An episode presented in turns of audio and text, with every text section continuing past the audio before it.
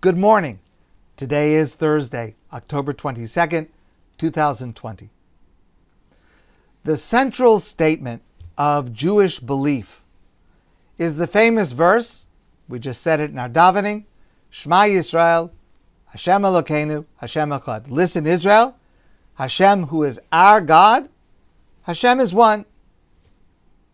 Because of its centrality, that same passage commands us to study what it means and to say it twice daily.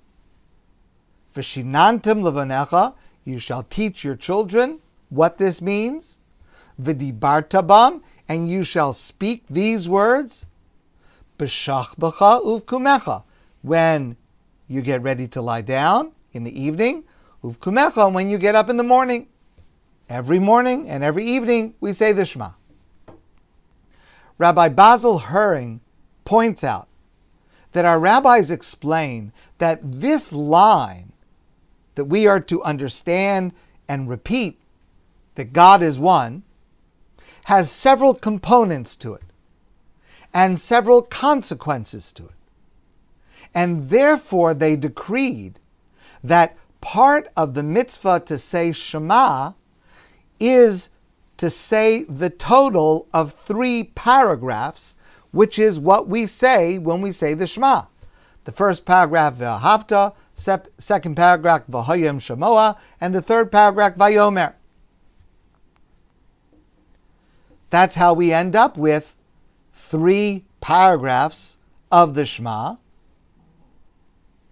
because we are to say and to internalize this central idea that God is one. And that means five different ideas. And they're as follows. Number one, if God is one and unique, and God is our God, therefore, we have to love God. And we have to search out God's teachings by studying the Torah and by practicing his mitzvahs, exemplified in the first paragraph by the mitzvah of mezuzah, which we put on our doors, and tefillin, in which we wrap ourselves, mitzvos that surround us and envelop us. That's the first paragraph. The second paragraph, V'hayim Shemoa, holds us accountable. There are consequences. There are some, sometimes we see these consequences, very often we don't. Perhaps the consequences are reserved for the world to come. That's one of the answers of our sages of why we don't see God's the, the accountability that we have to God working out in this world. Perhaps it's reserved for the world to come. We don't really know the answer to that. But that accountability is for the way that we serve God. And so therefore, the accountability means ula avdo, and we serve God with all of your heart. Our sages explain what kind of service requires our entire heart. Zutfila, this is prayer. Perhaps that's why we say this passage as part of our prayers, even though technically speaking, the Shema is not a prayer. It's not words that are addressed to God. The Amidah is a prayer, words that are addressed to God.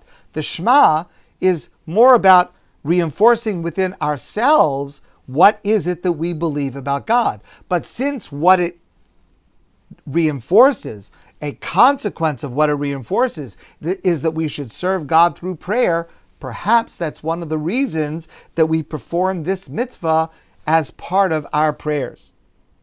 Finally, we come to the third paragraph. And the third paragraph mentions the exodus from Egypt. This paragraph is the one that is least obvious why it belongs as part of the Shema. Yes, the Exodus from Egypt is an important event.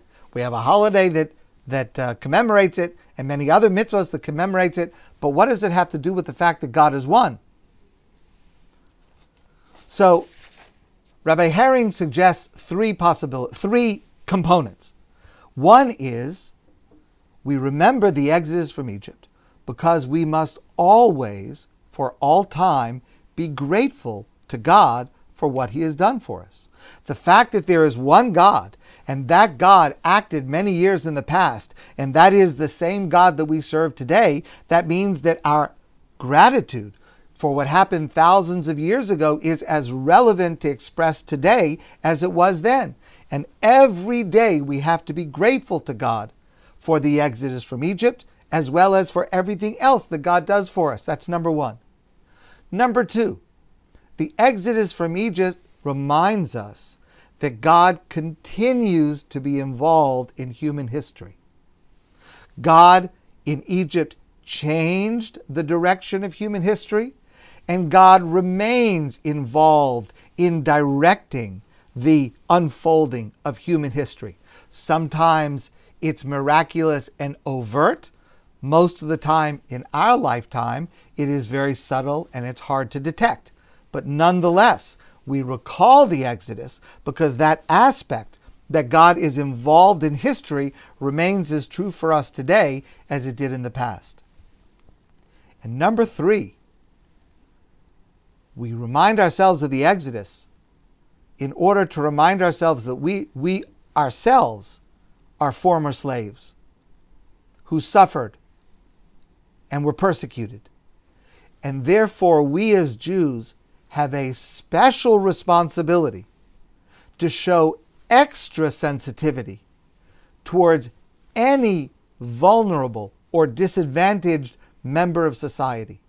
And as the Torah says over and over and over again, because we were slaves in Egypt, that should imbue within us additional sensitivity and care and concern for those who are being persecuted, for those who are, vulnerable, for those who are disadvantaged. So we remember the exodus from Egypt because it has a practical consequence in the way that we live our lives towards everyone around us.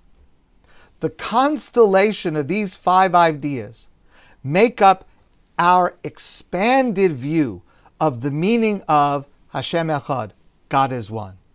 What does it mean, God is one? Well, it's a belief that leads to love, it leads to responsibility, it leads to gratitude, it leads to an awareness of God's presence in our lives at all times, and finally, it leads to action.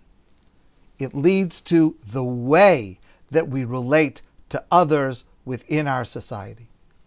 Only when all of these components are active does the concept Hashem Echad, God is one, achieve its full impact.